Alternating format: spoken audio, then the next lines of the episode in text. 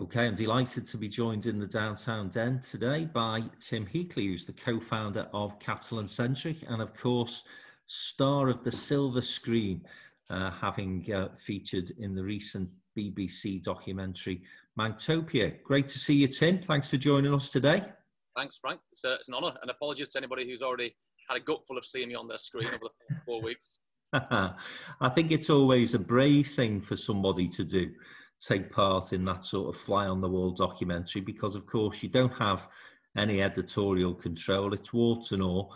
Uh, and of course, anybody who's watched the series uh, will know that it's an unfolding story.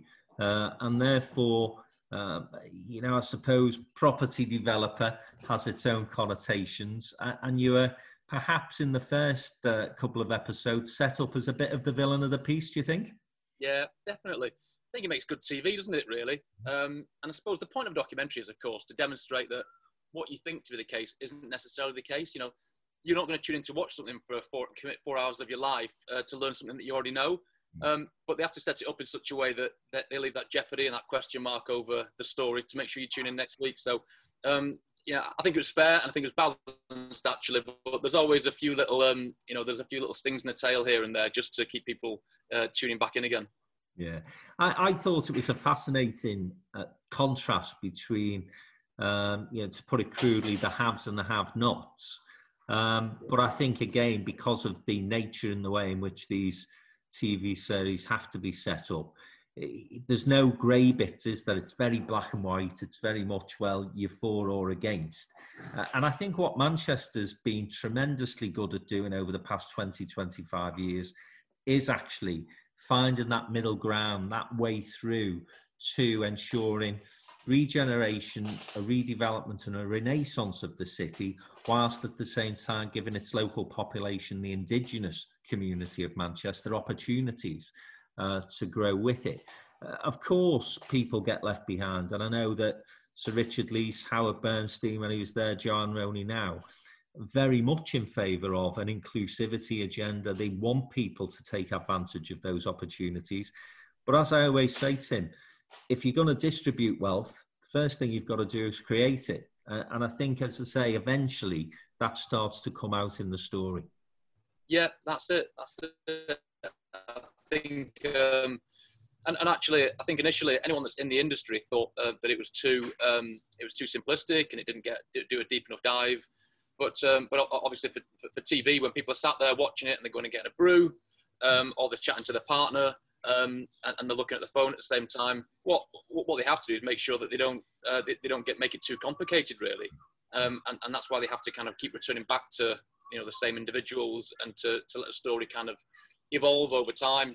And, and go back to your original point there in terms of um, you know it, it, it, being a brave thing to do. I think um, you know, I think that our industry uh, and, and, and the cities that we work in have got a lot uh, to offer. I think what, what we do is, uh, I think it's good. Uh, we've nothing to hide. Um, I think we're authentic um, as a business as well in terms of what we do. And so, um, and so the only way really to ever get that across is, is to do that kind of like that, that, that, that in-depth analysis. It, it, it, was filmed over 20 months. Um, and we had to give access to everything. Um, and, and, and yeah, and, and no veto rights, no editorial rights. And, be able to warrant and verify everything that we said because it's BBC. It's got to be accurate um, as much as it can be. Um, and so, um, and we just thought that actually, if, if, we did give them complete access, then we've got the best chance of them, um, you know, focusing a lot on the kind of things that we do, and therefore uh, giving us the time really to communicate the, the, the various nuanced arguments um, as part of it. And so, um, and so, each one has got a different kind of. Each episode of the four episodes have got a, has got a different um, take and a different um, message that it's trying to get across. One's about affordable homes. Um, you know, uh, one's about what kind of communities do we need to create. Um, you know, uh, you know, one's about um, you know, are we are we bringing everybody along with us? You know, what, what kind of um, you know what kind of uh, cities do we want in the future, and, and what what next beyond it as well. Um, and, and, I think that anyone that's watched all four actually at the end of it is where it really ties it together and, and starts to make sense of the whole thing. Um, but actually, and I've had a whole spectrum of feedback as well from people, you know, from um, you know, from a lot of criticism to a lot of praise. Um, so I think people take from it what they want to take from it as well. I think you watch it, um, and and if you've got a preconception, um, to some extent, the documentary tries to dismantle that and put it back together again. But if you if, if you're not open-minded, I think you'll never you'll never see the alternative points of view. Uh, but it does, I think, do a good job of showing the challenge really of how how you um, how, how do you invest billions in a location and make sure that everybody comes alongside um, and comes along with you for that journey. But also, how do you do it in such a way that doesn't destroy um, destroy what makes a city unique mm. um, in the future um, as well? Um, so there's it's and it is incredibly uh, complicated and, and no one's got the answers. And I think that's what's quite good about the documentary is it tries to be non-judgmental. It just tries to observe and tries to, and I think that that's demonstrated in the fact that in, in terms of the feedback that we've had back, which is some people, you know, will will, uh, will have a have a real big dig saying we're not building enough affordable homes. Others will say, I think it's incredible the way that you, you the way that you, you, you do some of the things that support and, and, and encourage the communities to thrive. Um, and the way that you look at uh, helping people who might not necessarily be able to um, take part in any of that um, growth and uh, development. Um, so you get you, you, get a whole different spectrum really. Mm. Uh, and I think the thing that was teased out, um, as you say, you're never going to get into the minutiae of yeah. these things, but is that challenge around social housing? And uh, you know, I, I, know that as a local politician for for 16 years over the span of uh, of my political uh, career, uh, it was one of the things that we always used to struggle with because it, it seems like a, a, relatively straightforward negotiation. So, you know, you would say to a developer, right, we want you to build 200 houses there, uh, make 25% of them social housing, crack on. Uh, but of course, uh, you've then got to make sure that the sites are right. Uh, you've got to make sure that you don't have then local objections, which of course uh, the site that you were trying to develop suffer from. Uh, and then you've got to try and explain to people why you can't just build on any old wasteland. Uh, you know, the expense of brownfield sites, for example, and restoring them so that they're fit for house building, as an example. Uh, these are the sort of things that people perhaps don't appreciate. And as I say, I think uh, in its own way, the documentary teased some of those issues out. Uh, but ultimately, Tim, you know, when you're going through those negotiations, listen, that's time, and time to any business is money. There's then other consultancy fees and professional fees attached. It's a difficult thing to get into, mate, isn't it? It's not as simple as saying, okay, let's go build 25, 50, 100 social houses over there. Not that simple. No, I think um, you're right. And, and look, there's you know, I, I think um, just because it's not simple doesn't mean we shouldn't do it. Um, and and and I think that we are, um, you know, we're trying to, to, do it and do more of it as well. And one of our uh, our latest project is is a 100% affordable homes right in the city centre, right in the prime part of of Manchester, um, which I think is groundbreaking. Around about 115 affordable homes. Um, and so, uh, so it can be done. It's just that you often need cooperation and partnership with a, a number of other organisations. And I think that uh, one thing that's come about that there has been a lot of discussion now about affordable homes, which is uh, which is great. And Manchester as, as a city has been criticised because it hasn't built uh, enough affordable homes um, in the past. Is you know, and that's the current kind of um, you know that that's the, the the general criticism that they've had. But actually, you know, what people haven't necessarily people forget really where Manchester's come from in the past 20 years, and many cities are suffering from the same post-industrial decline that they've had to reverse. And actually, um, you know, and even actually since you know some are still recovering from the 80s almost of, of, of you know, and and therefore um, different cities have different challenges. Manchester has created a huge amount of wealth. It has now got itself up on the, the top of the crest of the wave, and now I think it can make, make a real big inroad into uh, creating affordable homes. Then the question is, where do you have them? So an affordable home in the city centre uh, would probably pay for three times the amount of affordable homes outside of the city centre. So is it right that we build 115 in the city centre when we could possibly build 300 something in the suburbs? Um, so, so that's that, that's a, a question. I think one of the big misconceptions is that developers don't want to build affordable homes. They do, um, as long as it's a level playing field. So when you're trying to buy land and buildings off somebody else, if I assume um, that, I'm, that I want to provide 20% affordable homes, but every other developer who's bidding to buy that land and buildings assumes three or four or five percent because that's typically what that local authority has typically requested in the past. Then I'll never buy any land or homes because my competitors will buy it instead, and they'll build something else that has less affordable homes. So we have to take a view of well, do we either deliver and develop homes at all and competitively buy land and assume that we'll provide the same as everybody else, which might be three, four, five percent affordable homes, or do we, uh, or, or, do we pretend that we're ever going to be able to deliver more than that when we simply know we can't because the competition will will always be the, uh, the, the, the people that buy the land. So the real loser in that situation, if we do impose higher percentages of, of affordable homes and it's fixed and isn't negotiable, the real loser in that is a landowner and the building owner. The developer often just doesn't care. They, they'll still make the same margin, they'll still make the same bottom line.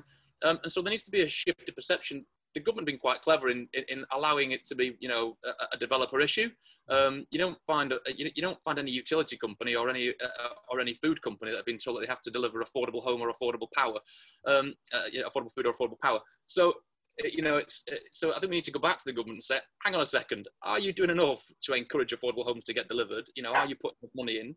Um, are you uh, putting the right frameworks in place to for this to happen, and not allow them to shift the concentration back onto a developer uh, who, who, often actually uh, can only do as much as the competitor can do um, when, when, when you're bidding to buy the the raw the, the raw materials to deliver that product. Yeah. You'll have to forgive the uh, barking in the background there. That's uh, my, my two dogs who are decided to uh, to have a half hour of madness, but uh, never mind. Uh, unless they were just barking their agreement there, Tim, with the point. Protestation, yeah, protesting. Who knows? Yeah, I, I, think it's it's a great point that you make. Actually, I do think there is a perception of uh, property developers. You know, uh, they're just out for the profit. They're, they're looking at the bottom line. Um, l- listen, let, us not try and dress this up. We're in business. Uh, when you're in business, you want to make a profit. Uh, and there's no question about that. But equally, if you're a good business and you want to stay in business long term, then equally you've got to ensure that the schemes, the developments, the regeneration that you're undertaking is sustainable and there's win-win situations for people across the board. You've got to work with many stakeholders when you develop in any site. And therefore the idea that you know you've just got these greedy developers raping cities and towns it is a bit of a misnomer, really, isn't it? I think often it is. I'm, I'm sure they exist, but they don't get far in the more enlightened cities of, of you know, like Birmingham and Liverpool, Leeds, Manchester. Those kind of developers won't get far because you know that, they are there are checks and balances to ensure that um, that, that, the right kind of development happens in those cities, and that's why those cities are so successful. Um, and so, yeah, we do need to, um, yeah, kind of all take a step back and actually, uh, you know, find a way, I think, of, of, of, of being more cooperation, less finger pointing. Mm. Um, if, if affordable homes is what we need more of, then there's definitely a way that we can deliver it, but we just need uh, more collaboration and partnerships uh, to do that. Um, and I think that those cities that I just mentioned have, have done phenomenally well and are now in that position to, to, to ensure that those affordable homes are delivered. And that's fundamentally what makes those cities so interesting. They're, they're diverse, they're dynamic, they're creative, um, and, and, and that, that culture that exists, um, as you've got a, a, whole different spectrum of, of people from different backgrounds, um, helps, it really helps to create um, a, a, growing and burgeoning city and a healthy city. And so and everyone wants to see that. And uh, there's very little resistance, I think. It's just uh, that, that next piece is, is really kind of collaboration. And I suppose the other thing I'd say that naturally brings me to the point is what you see the future of cities, given the crisis that we're currently in lots of talk about, you know, this is the death. Cities will never recover, towns will never recover. It's always going to be now everybody working from home and being quite happy uh, to do that. I have a very different view uh, to this, Tim. Aside from anything else, I think the business ecosystem uh, needs cities, needs towns. Equally, I think businesses, if they're going to create positive culture, if they're going to have that dynamism, that creativity, they need to have people working alongside one another as colleagues, not stuck in um, homes. Uh, and again, the other point I've made to people who keep banging on about, isn't it great working from home? Well, uh, you and I uh, are sat quite comfortably doing this Zoom call now in houses which have plenty of space, very comfortable, and I'm very happy doing this. But unfortunately, not everybody's in that position. And if you're stuck on Zoom calls on a little kitchen table and the facilities that you've got aren't particularly great, never mind. Listen, we're, we're, on the onset of winter, so people's energy bills are going to start going through the roof as well. My view, Tim, is that at some stage, and hopefully it's sooner rather than later, we will see return to the cities. We will see return to town centres. I think we will. You know, I think um, you know one thing I bang on about that what we do isn't about it isn't about property. It's about people. Uh, you know, you got to understand people and understand how that and, and how they work. And it's not just a you know it's you, you got to look this not just from an employee perspective but from a consumer perspective and when you look at customer satisfaction surveys you know when when you look at um, you know how how businesses are responding there will definitely be a drop off in terms of the customer experience there just is because it's it, it, can't be delivered in the same way because we've not necessarily got the ability to do you know, you know to, to deliver the experience in the, in the best way possible and then when we look at the output figures in terms of growth um, we're going to see that they'll they will be down. You know, not not uh, purely as a result of COVID, but I mean more in terms of uh, how how productive we are as an industry. That will that will dip massively.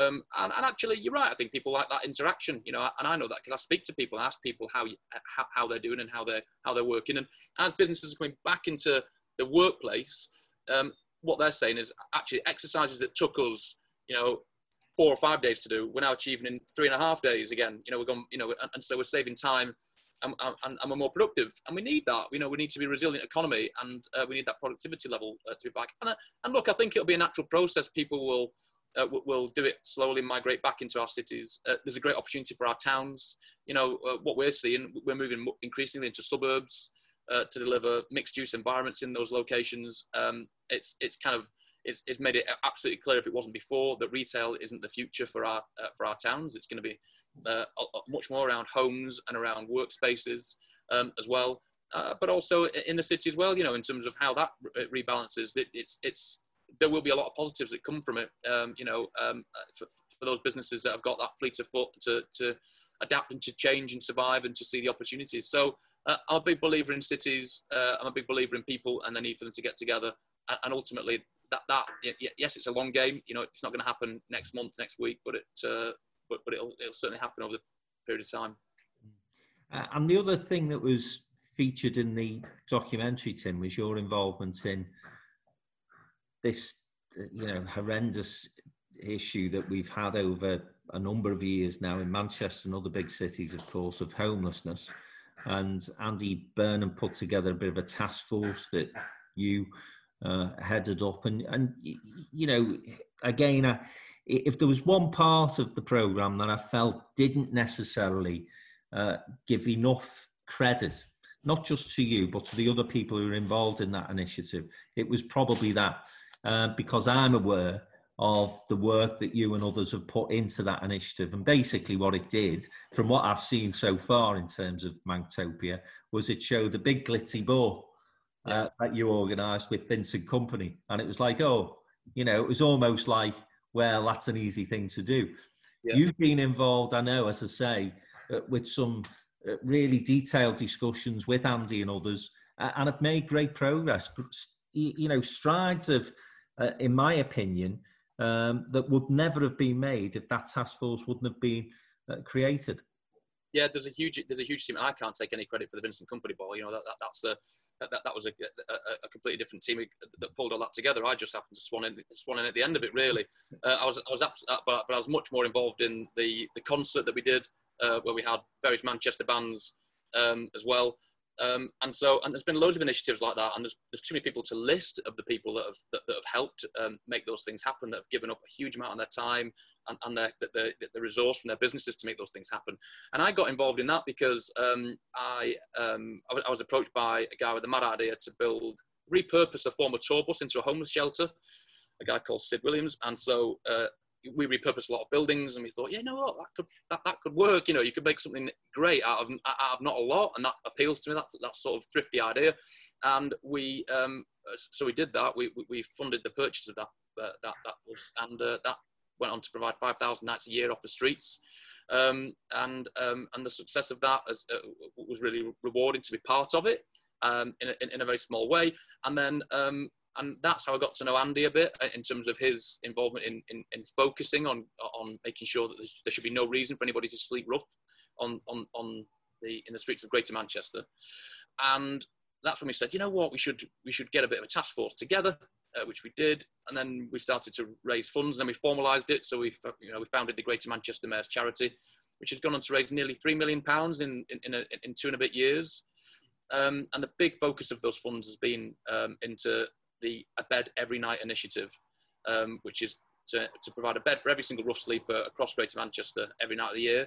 And the reason for that was that we knew that uh, from the feedback that we'd had during the cold winters, you know, the uh, you know the you know the beast from the east, which was I think a couple of years ago, when people were indoors consistently over a number of days and weeks, then you ha- you built up a rapport with them, and you could gradually over time understand what their complex needs were and work with them to get them reconnected back into society with work and uh, and, and, a long-term home. So we wanted to re, uh, recreate that with a bed every night, and that's been phenomenally successful. Um, and and then obviously we've had everybody indoors most recently, of course, from COVID as well in a in a bizarre twist. So um, so that's you know, and, and and we've got a great bunch of trustees and lots of people who, and, and that's the great thing about about you know um, Manchester is you know that support that you get from people is phenomenal. You know the, um, the you, you you only have to ask and people say yes. You know no one you know everyone wants to support it. No one no one lets you down. Um, and we, have had our wings clipped quite a bit as a result of COVID because we can't really do much to you know event wise to, uh, to, to bring stuff in. But um, but yeah, the team and the people involved and the the you know the knowledge and the intelligence and the effort and the tenacity and stuff is is phenomenal, really. So and it makes you proud uh, to you know to, to be a part of it and to be involved in it. And I think that thing that you know a lot of entrepreneurs, a lot of business people will say is that they want to put something back into the communities that they're from. Uh, and of course, that was part of the driver for you in terms of the Salford project that was featured in uh, the program. Again, it touched briefly uh, in terms of your background and how you got into uh, property development, but, but it was skirted over a little. Um, so, you know, as somebody who's always fascinated by people's individual stories and journeys. Just tell us a, a little bit more about how it started how, out, how you uh, went from, you know, being somebody who was sort of in university into, right, I'm going to take property development now as a, as a serious career prospect for myself. Yeah. Yeah. Well, I mean, they did film all this and they, and they, and they went to, they, they went, came around to my mum and dad's house in Salford where I grew up and they spoke to them and uh, they did all that. But of course, there's never enough. You know, I think I was in it quite enough, um, as, as, other people have said. Um, so, um, so yeah, they, they, couldn't fit it all in. So I grew up in Salford in uh, a town called Eccles, uh, just at the end of the M602, and um, uh, quite near the town centre. And Eccles is a it's an interesting town because it's got um, you know it's, it's, it's, it's had its issues, high levels of deprivation, worklessness, um, a, a, very broad spectrum of people that live there as well. But it's only around the corner from a nice place called Monton, where values are really high, and, and which was featured actually as a location where people have been edged out almost because uh, the property prices have, have, increased quite a bit. So I, um, I, uh, I went to uni uh, at Manchester Met Uni. I studied law, um, and, um, and whilst I was studying law at uni, some of my mates were studying artwork, um, and so uh, studying art. So I used to buy their kind of discarded artwork off them, and I would frame it up and and I, this was when if you bought art, you'd buy it from uh, IKEA or you buy it from Habitat, and it'd be a print. Uh, and everyone had the same one in the lounge. Uh, or you go to a fancy gallery and spend fifteen thousand pounds and feel intimidated while you're in there. So I thought thought there's a bit of a there's definitely a gap here for original artwork. And so and it was when eBay was in its infancy as well. So I'd sell it on eBay, sell that stuff online, and, and I was selling it all over the UK. Um, and uh, and then I, I kind of like once I'd sold all of their discarded artwork, um, and, and, and, also they couldn't paint it as quick as I could sell it. Uh, I used to go to the car auctions in Trafford Park uh, and and uh, buy beat up old bangers and clean them up and polish them up and make them nice and sell those as well. So I was always quite entrepreneurial, always interested. wasn't really interested in studying law. Didn't think I, would make a good lawyer particularly, and I was right at that.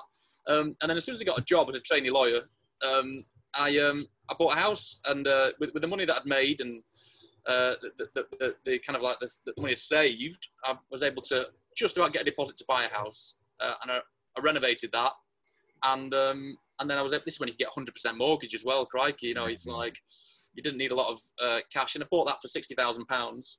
And a family uh, approached me and, and said, uh, "Can I buy it off you?" So, um, so I, I sort of like, uh, hadn't really thought about selling it, but yeah, great, okay, fine, because I could. There's another derelict house on the next road along, uh, in Salford. So um, I bought that and did that, and then I bought another one and a bigger one and two of them and three of them, and then before you knew it, it you know, it, kind of it, it, grew that way. But always with that same focus on uh, creative, focus on design, a focus on um, selling to owner occupiers. Uh, you know, um, as you know, we ban investors from buying our products off us, uh, our homes.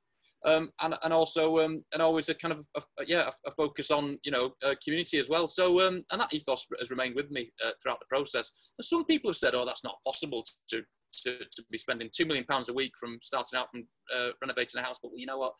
Uh, it is, you know, it, it's um, yes, it's hard work, um, and and and and yeah, you know, it's uh, it doesn't always go my way, as you can see in the program. It's, it's but it's about getting back up in the morning when, when you get a hard knock and, and, and having another go.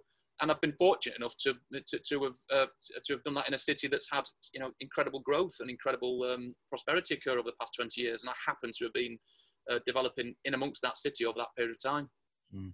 I think the key thing there, though, and I think this is often uh, the case with uh, entrepreneurs and people who you know go on to be uh, successful, is that you, from an early age, uh, identify those opportunities of gaps in the market uh, and then making money. And it doesn't matter whether you're making millions of pounds. It's that fact that you've identified a niche in a market and that you're making some cash. Uh, and you did that with the art, and then, as you say, you moved on to cars. Uh, I, Tom Bloxham's got some tremendous stories about his early career, for example, and lots of other people that I meet in this space of people who I would genuinely describe as entrepreneurial. You will often find that at a very young age, uh, they've been selling stuff even back at school, you know, where they've made a few bob. And, and as I say, I thought that uh, that was a little skirted over in the documentary. So I'm delighted that we've been able to get a bit more insight into that. Um, but at what age, Tim, would you say you thought, actually, set my own business up? That's what I want to do. I think um, I, I, was never really, um, you know, I, I, was, I was always well behaved at school, but I, I never particularly uh, you know enjoyed having followed following the rule book. It, I, I, think I definitely class myself as more on the creative spectrum than the academic spectrum. Um, so I could get by at school. Um, I did all right, but um, it was never really what, what I enjoyed. Um, and, and as you can see, you know, like, and so I, th- I think those like improving houses or improving cars or improving artwork is a creative process. And so, um, so I think that w- what I wanted to do was, I, I always kind of wanted to um, to be able to do that, but I didn't know how. I thought I'm, I'm going to have to make some money somehow. So maybe if I'm to get well paid, um, that would be a good way of getting into it. Um, and so, uh, but, but, pretty quickly, as soon as I was able to have a, as, as soon as I, I kind of I got a job and I had an income and I had a salary, I was almost immediately I thought, you know, I should I should I should try and put this to good use, try and cr- create something, make something and, and, and the byproduct of that was that it was worth more to somebody else, and that, that meant that I had the opportunity to go and do it again. You know, I was fascinated by nice old buildings, um, you know, derelict places. Like, why the derelict? What's the story? You know, uh, you know, other people's discarded kind of stuff that people didn't want anymore. To me, was always it always had an appeal to kind of upcycle it, and this was kind of before upcycling was cool, I suppose. Um, so, um, so I think it was almost instantaneous actually. I knew I wasn't cut out to be a good lawyer. Even at uni, I could tell that. You know, my my, my fellow um, cohort students were far brighter than I was academically. So I thought, I, am not going to cut it in this industry. Uh, I'm already a fellow lawyer and I've only just started. Um, I need to get out. And, um, and so it's pretty obvious, Richard, right from the start, actually, that I needed to find, a, find my own path on stuff, really. Um, and that's what gets me out of bed in the morning.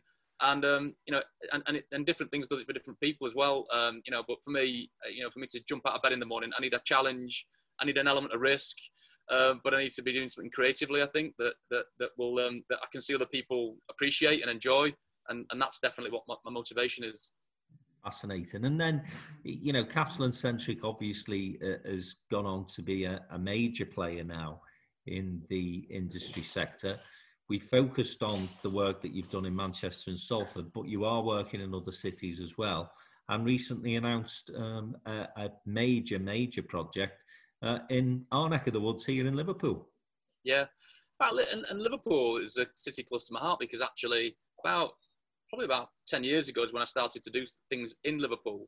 Um, which is, and I've always been welcome there as well, which is great because you don't often get a lot of transition from, you know, uh, one end of the M602 to the other. Mm. Um, and so it, it, it, was it was great. Um, you know, I, I, love the architecture there. The people there are, are, are great as well. And um, and so and it had um, you know, it, it's there was lots that could be done then um, as well 10 years ago but there's been a huge amount of growth in the meantime um, and it's always nice to have been kind of in, in there somewhere doing some bits and bats, but actually um, the, the, the, big project is the, the project at, at, uh, at Edge Lane, uh, the former Littlewoods Pools complex, um, where we had a small involvement at the far end of it, which you can't really see from the road, which is the bunker building that we developed several years ago now.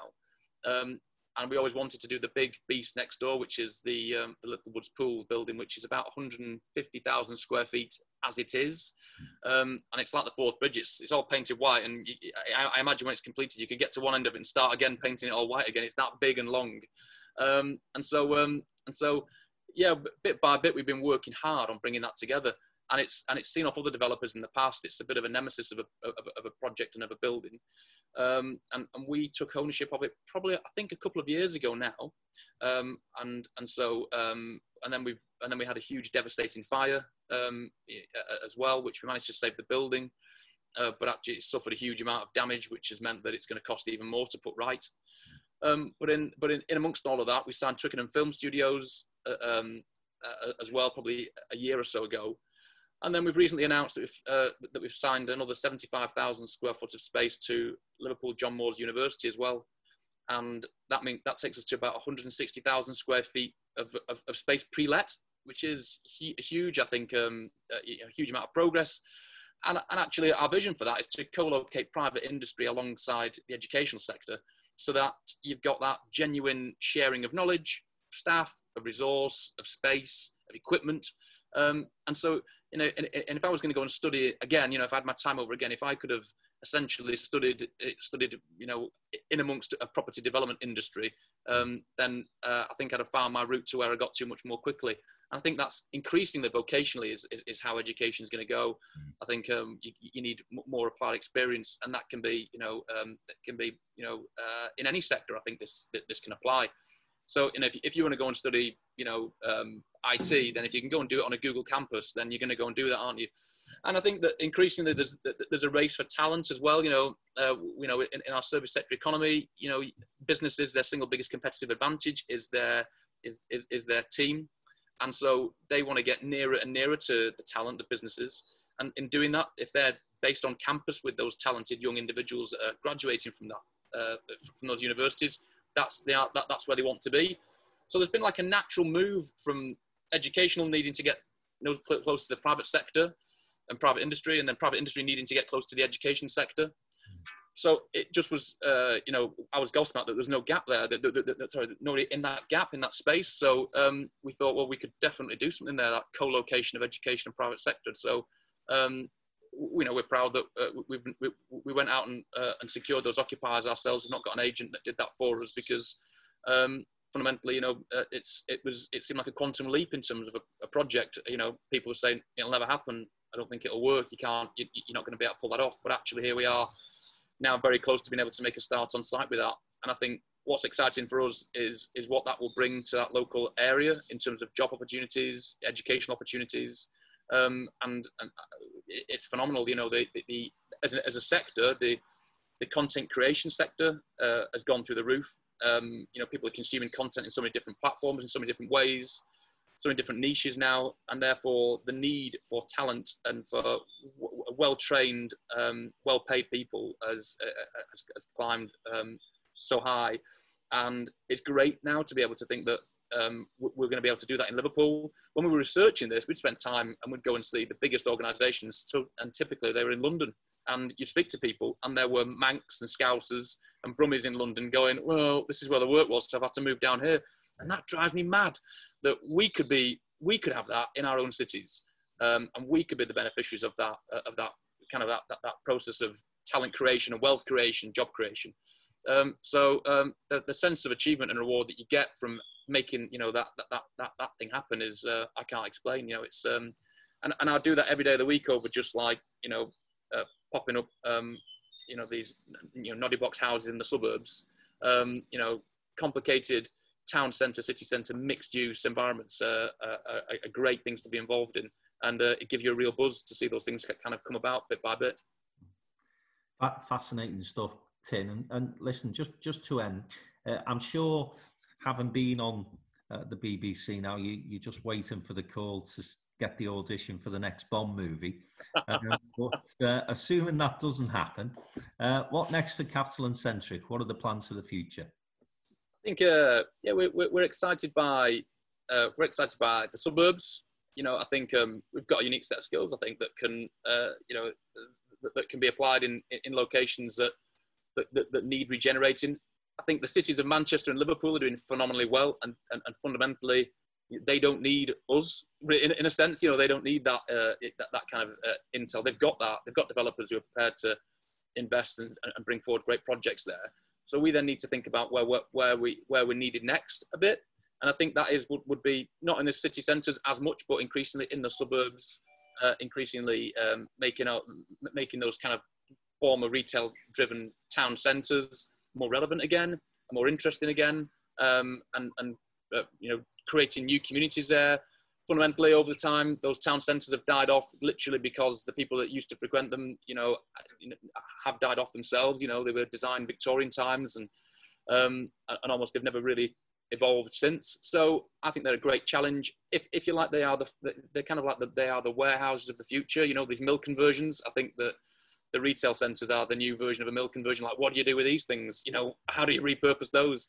So I'm spending a lot of time thinking about that and, and looking at how we do that and, um, and, and, and a lot of head scratching, but, um, but we're starting to get some answers. And, uh, and so, yeah, that excites me. So I think, uh, yeah, big focus on town centres.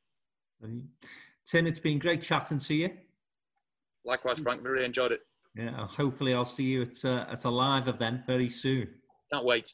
Can't wait. Top man. Thanks, Frank. Thanks, Tim Heatley, the uh, co-founder of, uh, of Capital and Centric uh, coming to uh, a cinema near you very shortly. Cheers, Tim. Cheers. Thanks.